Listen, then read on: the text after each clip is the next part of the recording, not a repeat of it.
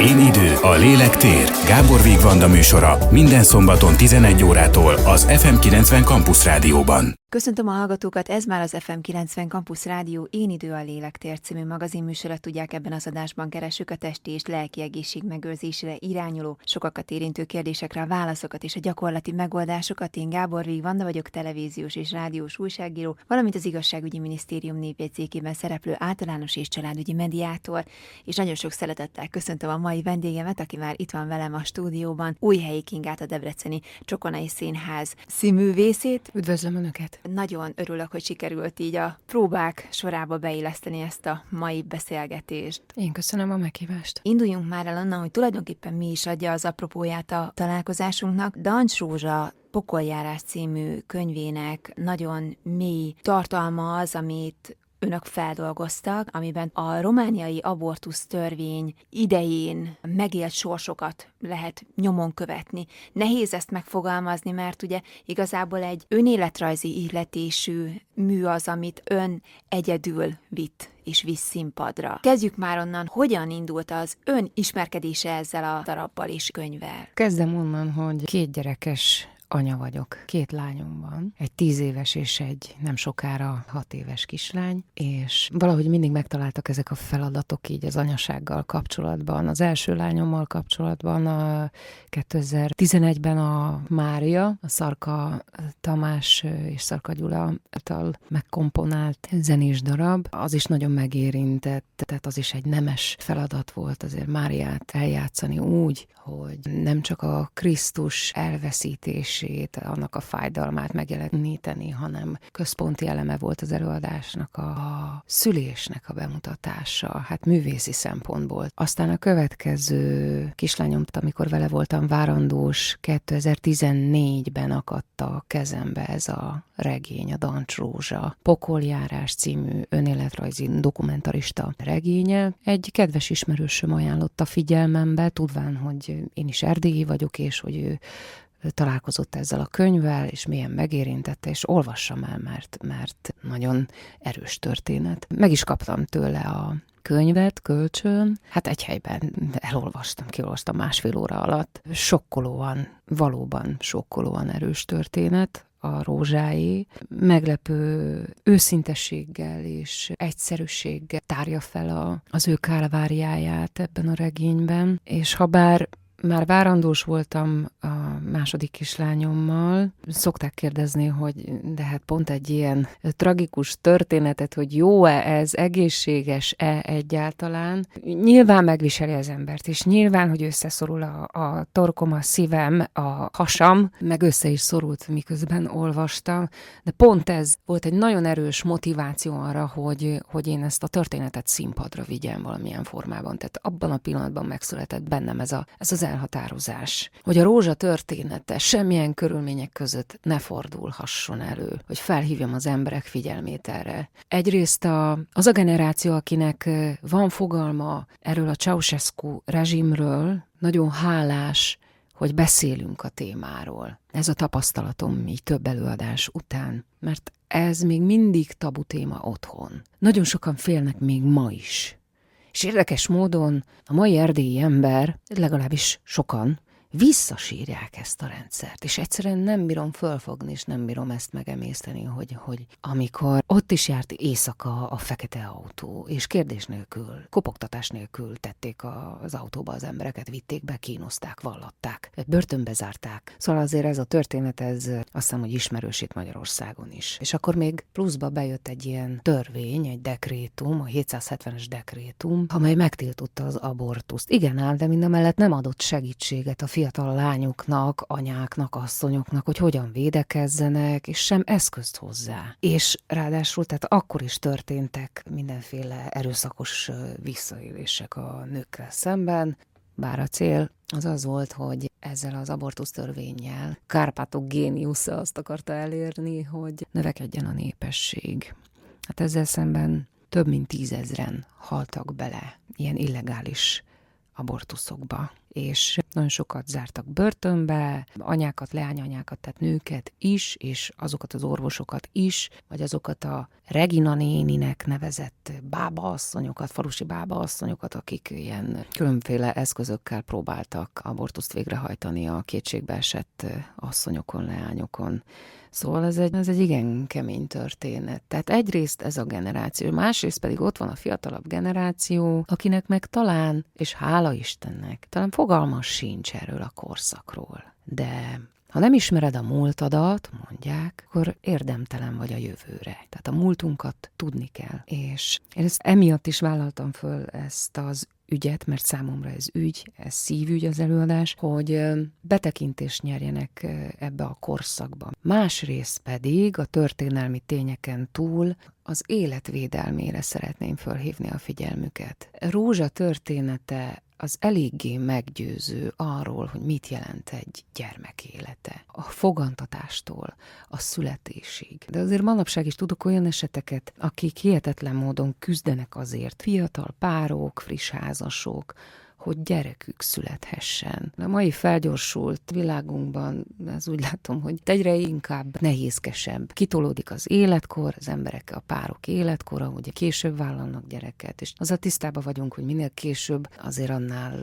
nehezebb ez a gyerekvállalás történet, és én valahogy Rózsa példáján keresztül szeretném őket buzdítani arra, hogy felelősséggel álljanak ehhez a témához, tiszteljék és becsüljék meg a, a gyermekéletet, és semmilyen körülmények között nem mondjanak le róla. Mert ez egy akkora kincs, egy akkora érték, hogy felbecsülhetetlen.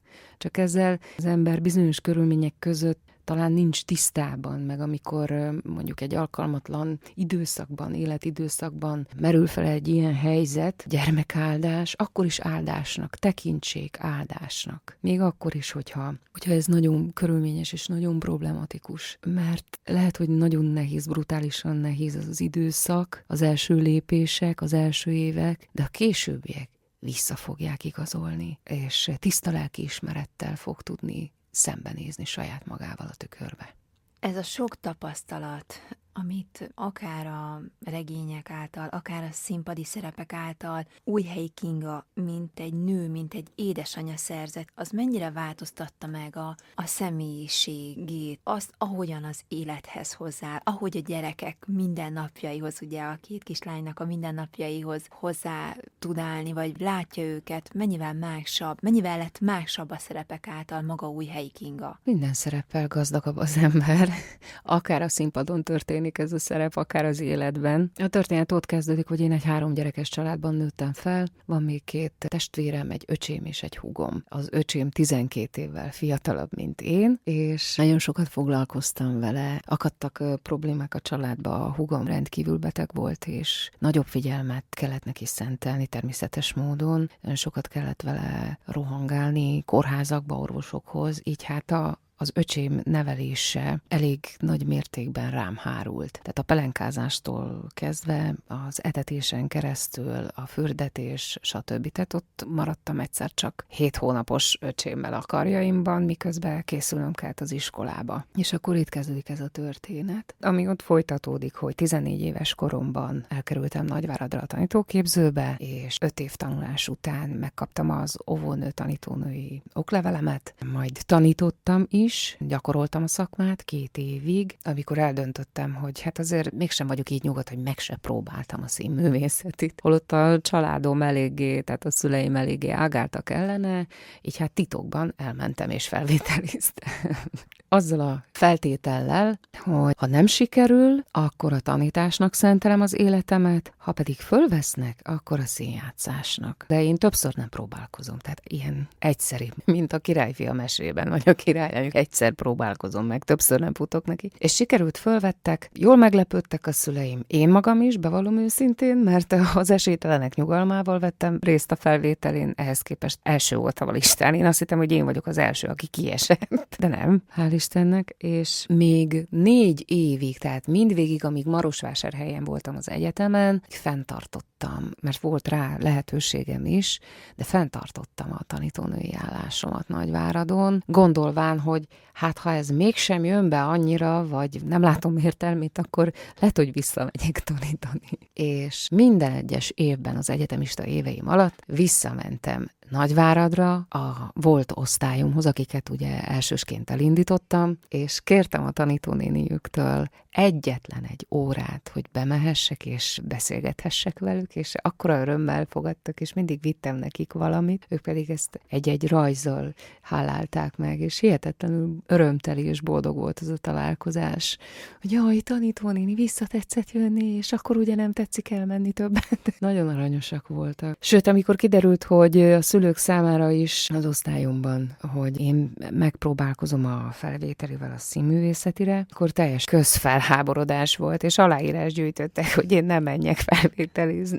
Régi álom volt a színház, akkor igen. Én kisgyerekkortól dédelgetett álom volt ez? Nem volt annyira tudatos bennem se óvodásként, se iskolásként, hogy én színésznő akarok lenni, csak ilyen érdekes mozaik szilánkok jutnak eszembe a gyerekkoromból, hogy nagyapám például, ha mondtam egy verset, vagy elmondtam egy imádságot, vagy énekeltem valamit, akkor mindig kaptam tőle valami ajándékot, valami meglepetést. És az iskolában is előszeretettel használtak ilyen iskolai rendezvényeken, hogy finoman fogalmazzak, pionér nyakkendőben és egyenruhában, sőt, még az óvodában is ott hazasolyma voltam. És ilyen nemzeti szín egyenruhánk volt, nyakkendővel, amiben a három szín, a trikolor az benne volt a nyakkendőnkbe, és ilyen kis cseszton sapkával a fejünkön, ott álltunk és énekeltük az Ó szép fenyőt karácsonykor, meg egyéb dalokat.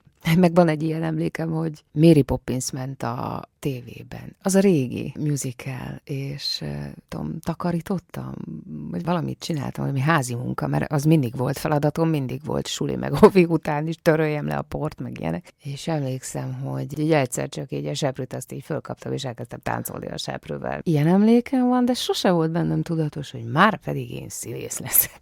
Életemben először akkor voltam színházban, amikor Nagyváradra kerültem a tanítóképzőbe. Addig én soha nem láttam, nem is jártam színházba, tehát nulla színházi élmény, de ott hál' Istennek volt szerencsém hozzá, és akkor ejtett igazából rabul ez a világ. Majd azt hiszem tizenhét vagy tizennyolc volt, amikor kihirdettek a Nagyváradi Színházban egy meghallgatást, akkor a Novák Tata rendezett egy darabot, az Árpádházi Szent Margitot, és abba kerestek statisztákat, énekelni tudó statisztákat, és akkor hát elmentem. Csak úgy viccből, és tetszett nekik, amit énekeltem. És akkor így valami Krisztina nővér voltam. A darabban egy apáca volt, egy kis dalocskám benne, és rettenetesen boldog voltam, és közben sasoltam, és figyeltem, és ittam be a színház levegőjét, milliójét, a színészek játékát, és na akkor, azt hiszem, akkor fogalmazódott meg bennem elsőként, hogy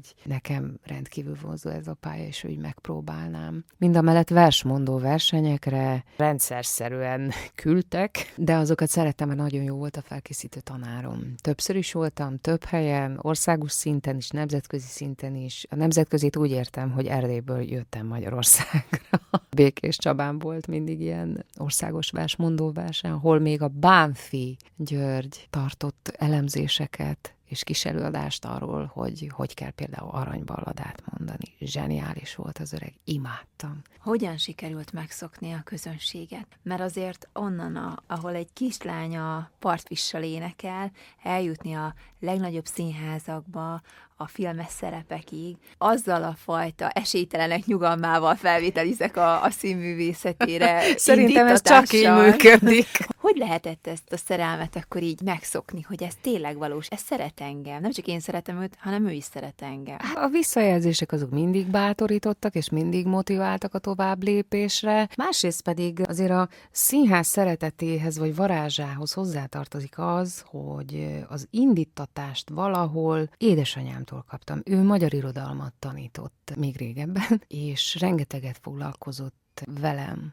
Ő szerettette meg, és ismertette meg velem az irodalmat, az erdélyi irodalmat legfőképpen, meg hát ugye általánosságban véve a teljes magyar irodalom nagyjait, mert azért mindent nem, meg mindent mi sem tanultunk, otthon a tankönyveinkben nem volt benne mindenki, nem is férne bele. Hála Istennek akkora és olyan gazdag a magyar irodalom, hogy elképesztő. Szerintem rendkívül büszkék lehetünk erre. De hogy édesanyámtól kaptam. Tehát az irodalom az mindig vonzott, és ez tart a mai napig, ez a szerelem, de ez a gyökere is, ez az alapja mindennek. Úgyhogy azt tanácsolom minden kedves szülőnek, hogy minden este olvasson a gyerekének. Visszatérve a, és ne felejtsd a kérdésedet, a gyerek és az én viszonyom, tehát indultam a családtól, fölnőttem, tanítóképző, fölvettek az egyetemre, és hát utána jöttek a különböző szerepek, valahogy olyan érdekes módon alakult ez, hogy mindig az élet helyzetemnek megfelelően találtak meg a különböző szerepek, és így az anyasággal kapcsolatban is. Tehát az első kislányom születésénél a Mária talált meg, és a második kislányomnál pedig ez a Rózsa történet, a Dancs Rózsa története, de ezt megelőzően el kell árulnom neked valamit. Volt egy veszítésem, volt egy méhen kívüli terhességem, amiről most már tudok beszélni. Akkor nem tudtam. Nem tudtam erről a terhességről érdekes módon. Soha nem hittem azt, hogy létezik olyan, hogy az ember terhes, és nem tud róla. Van ilyen. Volt ez a veszítésem, ami életmentő műtétbe torkollott, mert egyszer csak hirtelen nagyon rosszul lettem, és nagyon gyorsan, hirtelen indultam lefelé a lejtőn, tehát egyre rosszabb állapotba kerültem, és nem tudtuk, hogy mi a baj. És aztán így derült ki, és műtét lett a vége. Valószínűleg, hogy ez is nagyon közrejátszott. Hát hála Istennek ugye eltelt egy kis idő, tizenöt nyarán történt ez a tragikus dolog, és tizenhat áprilisában tudtam meg, hogy várandós vagyok. Tehát ezt a fájdalmat azért valamelyest enyhítette a második kislányomnak az eljövetele, de hát pont ekkor tájt találkoztam a Rózsa regényével, és nagyon mélyen együtt tudtam érezni az ő történetével, ugyanis ugye kiderül a regényből, hogy neki nyolc terhessége volt, amiből kettő maradt életben. És nem feltétlenül attól, mert mondjuk, vagy azért, mert méhen kívüli terhesség volt, hanem ennél sajnos sokkal szerencsétlenebb és tragikusabb esetek voltak az övéi. Szóval így találkoztam én ezzel a történettel, és elhatároztam, hogy előadást készítek belőle. Meg is pályáztam egy drámaíró ösztöndíjat, amit el is nyertem, megküzdöttem érte.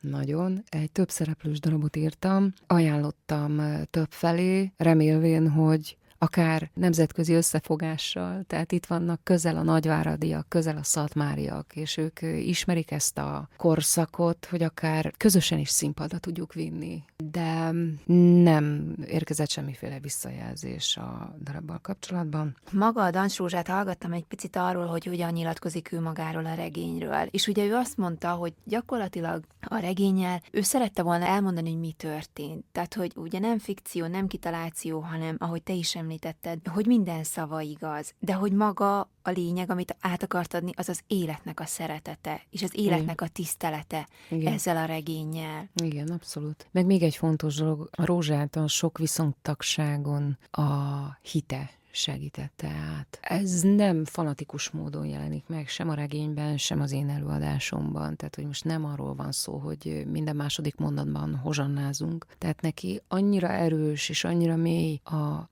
hittel való kapcsolata, az Istennel való kapcsolata, a hitbéli meggyőződése, hogy ez volt az egyetlen erős szál, ami, ami végig tudta vezetni a különböző nehézségeken, és ez is fantasztikus és csodálatos dolog. Ami arra buzdít, hogy van Isten a világon, és ha minden kapaszkodó eltűnik körülötted, akkor is ott van az az egy fölfele irányuló szál, amiben megkapaszkodhatsz, és ami segítséget vigaszt tud nyújtani, ami segít átvészelni mindenféle nehézséget. Ezt a saját életedben is igen. használod, abszolút. Vagy hiszed? Igen. Tehát én azt gondolom, hogy a hit, mint olyan, legyen az, az iránya bármifelé irányuló, észak-dél-nyugat-kelet, vagy köztes irányok, az egy nagyon-nagyon-nagyon mély dolog, és nagyon-nagyon személyes. Nem is nagyon szoktam erről beszélni. Nem hiszek semmiféle külsőségben, semmiféle intézményben. Én egyszerűen abban hiszek, hogy van. Hogy van, és ez bennünk van. És ezt kell erősítenünk önmagunkban, folyton nyilván ezzel foglalkozni kell egy kicsit, és táplálni kell, és tenni kell érte. Tehát ez a hit az ember létezéséből és az aktivitásából derül ki leginkább. Tenni kell érte, nem beszélni. róla. Úgyhogy és megpróbálom a gyerekeimet is valahogy ebben a szellemben velni. Említetted az előbb, hogy fontos volt, hogy megmaradjon a tanítói állás. Nehezen tudtam melengedni a gyerekeket. Ők is rettenetesen ragaszkodtak hozzá, meg én is, és nagyon sokat vívódtam ezzel a dologgal, hogy most menjek, nem menjek, menjek, felvételezzek-e vagy sem. És végül is úgy döntöttem, hogy muszáj megpróbálnom, mert nem fogok tudni nyugodni addig, ameddig. Legalább tudjam, hogy nem baj, ha nem sikerül, de legalább megpróbáltam. Adjak egy esélyt magamnak, mert ha én nem adok magamnak esélyt, akkor ki fog nekem? Volt még ilyen nagy válaszút az életedben? Ilyen belső hang, ilyen hívás? Például, hogy most szakma, melyik legyen, vagy család, anyaság között, azért ez például egy nő életében szerintem. Hát ez egy, el, igen, el, eljön egy, egy, igen. Igen, volt. Az első mérföldkő szerintem az ember életében a házasság. Ugye a kiszemelteddel, a választottaddal összekötöd-e az életedet, avagy sem. Mert az az én felfogásomban egy nagyon kemény és erős döntés. Mert hogyha az ember ezt a lépést megteszi, akkor onnan logikusan és nyilvánvalóan következik a következő lépés, azaz a családalapítás. Na és akkor az én szakmámat tekintve itt esik gondolkodóban az ember leánya, hogy akkor én most menjek-e férjhez és legyenek-e gyerekeim? Tehát nem vagy, hanem és legyenek-e gyerekeim? És itt jön a vagy, műveljem a szakmámat a lehető legmagasabb szinten, és csak a hivatásomnak éljek. Mert azért tudni kell, hogy ez a színházi létforma, ez egy, egy teljesen más dimenzió. Másfajta életérzés, másfajta logikát, rendszert követel. Tehát itt nem az van, hogy bemegyek nyolcra, és négykor hazamegyek, mint általában egy munkahelyen, hanem itt fitten kell tartanod a lelkedet, a szellemedet, a testedet is, hogyha mód van rá. Ez rettenetes nagy áldozattal jár, tehát sokat kell gyakorolni, szövegezni, tréningezni az agyadat. És más a rendszer, amiben dolgozunk. Tehát, hogy nálunk, amit rendszernek lehet nevezni, hogyha egy próbaidőszak van, akkor tíztől kettőig és hattól tízig. Na hát mások hattól tízig otthon vannak, és foglalkoznak a gyerekeikkel, megfőz másnapra, vagy mos, vagy elaltatja a gyerekét. Én nem mindig tudom elaltatni a gyerekemet, mert hogy dolgozom, akkor előadásom van, és el nem tudom neked mondani azt a szívhasogató érzést, hogy mondjuk beteg a gyerek, én megjátszom. Ami egy nagyon komoly játék azért, tehát nem úgy kell fölfogni, hogy most, mert sokan azt gondolják, hogy á, persze, de kimegy, aztán bohóckodik egyet-kettőt, és kész. Hát akkor kérem szépen, tessék utánunk csinálni, tessék oda kiállni, akár egy ember elé is, és azt csinálni, amit mi. Ez nem lesz az ilyen egyszerű, szóval kemény feladat ez. És örökös harc, hogy most jól csinálom-e, vagy nem, hogy most milyen anya vagyok, milyen feleség vagyok, szakmailag hol tartok. Szóval ennek a kérdésnek az eldöntés az elég kemény mérföldkő. Bennem is megfordult, mert voltak olyan színházi tapasztalataim, voltam kint Franciaországban, Ariane Mnouchkine műhelyében például, és rendkívül vonzó volt nekem az a szemlélet, az a felfogás, az a munkamorál, ahogyan ők léteznek, és ahogyan ők dolgoznak. Ott egy, egy külön csapat, klán, vagy nem is tudom, minek nevezzem, törzs, a Mnouchkine-féle színházcsinálás, az mindent a színészek csinálnak. A takarítástól a főzésen keresztül, tehát ahogy várják a, a nézőket, másfél-két órával előbb meg lehet érkezni, különböző ilyen, mert ez egy ilyen óriási nagy gyufagyár az ő színháztelepük, és el vannak különítve a különböző kis helyiségek, hogy van egy olvasósarok, van egy kis zenesarok, ott lehet zenét hallgatni, van egy étterem része, és az a színész, akit majd két-három óra múlva ott látok a színpadon, az szolgálja föl nekem a, az ételt. Én nem hittem a szememnek, hogy mikor elkezdődött az előadás, jé, de hát ő hozta ki nekem a sült krumplit, vagy a lazacot, vagy nem tudom, mit tettünk ott, salátát. És ők takarítanak, és aztán látom, ahogy lebont a díszletet, meg ahogy készülődnek az előadásra, szóval valami eszméletlen létforma, és engem ez nagyon-nagyon vonzott, vagy pedig Vasiljev színháza. Sokat olvastam róla, tőle, és nagyon vonzott ez az irány, de akkor ez azt jelenti, hogy nincs család, akkor színház van. És akkor tartottam ott a kapcsolatomban, hogy hat éve voltunk már együtt a férjemmel, öt éve jegyesek is, mi első év után jegyeztük egymást, és hát dönteni kellett, eljutott olyan szintre a kapcsolatunk, hogy most már innen lépni kell valami irányba, és akkor megkért a kezemet, kértem tőle kis időt, és akkor úgy döntöttem, hogy belevágok a családi életbe, de meg kell, hogy mondjam, hogy így a két kislány után egyáltalán nem bántam meg, mert mert minden mulandó, minden. Mi a pillanat művészei vagyunk. Aznap este megkapjuk a tapsot, vagy a virágot, vagy a mosolyt, jó kritikát, vagy a rosszat.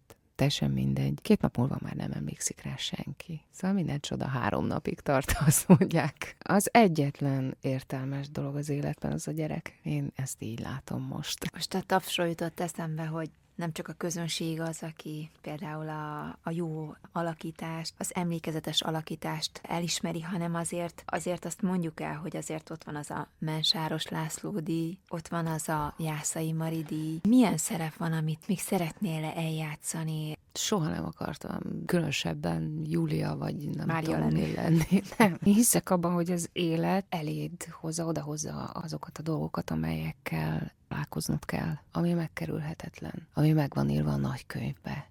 Úgyhogy én nem igazán kapálózok, vagy, vagy törtetek azért, hogy most, most én eljátszom a makrancos katát, vagy mit tudom én mit. Hiszek abban, hogy megtalálnak dolgok. És ez, ez tényleg így is van. Nem az a lényeg, hogy az ember szerepeket gyűjtsön a puttonyába, halomba. Nem kell sok, kevés is elég, de az olyan legyen. Az olyan legyen, hogy megtöltse azt a puttonyt egymaga. Ilyen volt a, például a Yerma is. A Yerma is az is egy nagy szerelem, egy nagy találkozás volt. Vagy az Antigone, az elnémulás a Hubai darabban. De mindegyik egyébként.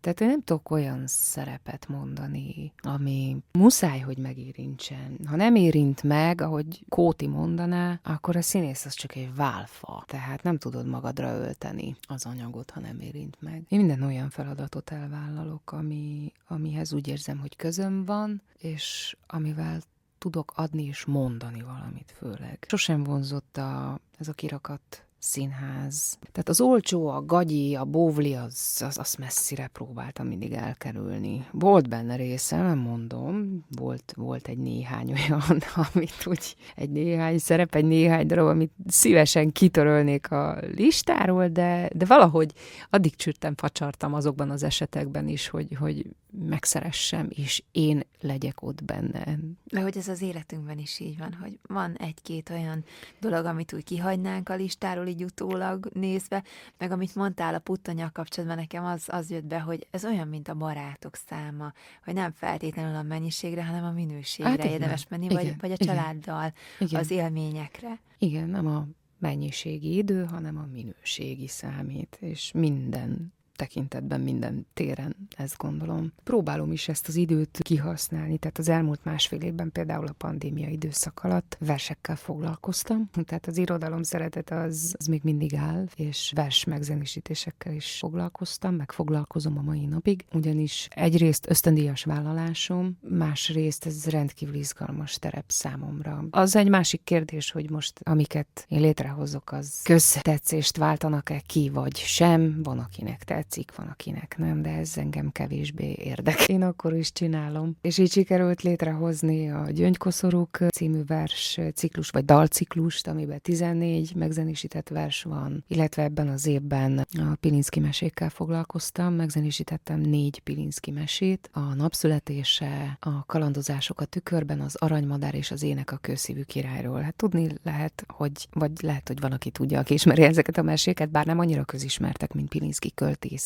hogy ezek olvasva is ilyen kilenc perctől tizenkét percig terjedő versben írt mesék, de hát szintiszta magyar minőségi költészet, imádom. Ezek egyenként megzenésítve tizenhéttől húsz percig terjedő zenei etüdök. És ehhez kértem föl egy stábot, egy animációs stábot, akik animációs részleteket dolgoznak ki a mesék alapján, hogy még izgalmasabbá és látványosabbá tegyék a majdani koncertjeinket. Én bízom benne, hogy lesz ebből sok. Bízom benne, hogy az emberek igénylik majd, ez majd hat éves kortól látható lesz. Akit érdekel, azt nagyon sok szeretettel invitálom például november huszonhetedikén a debreceni bemutatónkra, a Vojtina bábszínházba. Úgyhogy ilyesmikkel foglalkozom, ez a vers megzenésítés is kb. kétezer-tíz óta létezik, van az életemben, és nagyon hálás vagyok annak a felső szálnak, az égieknek, hogy, hogy van egy ilyen fajta szerelmem is az életben, a családon, a gyerekeken és a hivatásomon kívül. Ez több, mint egy hobbi, és örülök neki, hogy van. Úgyhogy a következő lépés részemről vers megzenésítés céljából az a kortárs költészet. Olyanokra gondolok itt, akik még köztünk vannak, és élik világukat, és alkotnak. Még egy utolsó gondolat erejére, ez így összegezve Újhelyi Kinga életét, ha jól tudom, akkor tizenkét éves voltál, amikor magatok mögött hagytátok azt a rendszert, és átköltöztetek. Konkrétan a születésnapomon lőtték le Ceaușescut. Néztem a tévében, ott ültem, karácsony első napja. Ez egy gyerekfejjel nem volt olyan jó élmény azért, bevallom őszintén. Hogyha hmm. lenne egy mérleg, aminek a két serpenyőjébe bele tudnád tenni a életedben akkoriban történt nehézségeket, rossz dolgokat, fájó dolgokat, és a másik serpenyőbe meg minden olyan dolgot, amit pozitívan tudsz értékelni, a családot, a gyerekeket, a munkádat, hogy azt csináld, amit szeretsz, akkor hova dől a mérleg? Ez most nagyon jó kérdés, ezzel még soha nem, nem gondoltam, nem gondolkoztam, tettem mérlegre a, a dolgaimat. Mindig megpróbálom megélni az adott helyzeteket és pillanatokat, akár jók, akár rosszak. Nyilván a rosszból minél hamarabb kikeveredni. Gyerekként tudod megélni azt, hogy a folyamatos megaláztatást azért, mert magyar vagy, mert magyarnak születtél, hogy lögdösnek, hogy reggel hatkor sorba kell állni a fekete savanyú kenyérért, amiből fejadag van, tehát nem vehetsz három kenyeret, mert egy főre, egy családban huszonöt deka kenyér járt, hogy havi eggyel sorba kell állni a havi egy liter olajért, egy kiló cukorért, egy kiló rizskásáért gyerekként. Szóval ezek előtt csak olyan érthetetlenül áll az ember, illetve az ember lánya, az ember gyereke. Beleszületsz egy rendszerbe, és sodor magával. És csak amiután kikerülsz ebből a rendszerből, jössz rá, és látod, hogy létezik más, és másképp is lehet, és van, és jé, ilyen a narancs, és hogy van banán. Hogy nem csak tonhal piramisok vannak az üzletekben, tehát hogy más is létezik a világon. És volt egy érdekes elképzelésem Magyarországról, soha életemben nem jártam azelőtt Magyarországon, és én, én valami, tehát mint ahogy Jókai leírja Erdélyt tündérkertnek, én nekem valami hasonló fogalmam volt, vagy elképzelésem Magyarországról, hogy ez valami tündérország lehet. Bizonyos tekintetben az is. De amikor átkerültem, eljöttünk Szegedre a húgom betegsége révén, mert őt műtötték, életmentő műtét volt, és akkor láttam, hogy jé, itt is ugyanolyan fű van, meg ugyanolyanok a fák, meg ugyanolyan az ég, meg gyakorlatilag minden ugyanolyan. A körülmények csak, hogy magyarul beszélnek végre, és értik, amit mondok, és van egy csomó minden. Azért úgy, úgy érdekes volt, így érdekes tapasztalás volt, félig meddig ilyen praktikus is. De azért én, én még mindig tündérországnak látom Magyarországot. Én nagyon szépen köszönöm, hogy beszélgethettünk ilyen nagyon sok mindenről. Várom, hogy legközelebb is beszélgessünk, akár azért, mert sikerül ezeket a terveket, ezeket a megzenésítéseket tényleg megvalósítani. Úgyhogy köszönöm, hogy itt volt. Én is köszönöm. Kedves hallgatók, ennyi volt már az Én idő a Lélektér című magazin műsor itt az ef em kilencven Campus Rádión. Tartsanak velünk egy hét múlva is, ha kérdésük van, az énidőkukat ef em kilencven pont hú e-mail címre írhatnak is nekünk, és ne felejtsék el, ezt a beszélgetést is visszahallgathatják az Én idő Facebook és YouTube csatornáján is. További kellemes rádiózást kíván a szerkesztő műsorvezető Gábor Vigh Vanda. Én idő, a Lélektér, Gábor Vigh Vanda műsora minden szombaton tizenegy órától az ef em kilencven Campus Rádióban.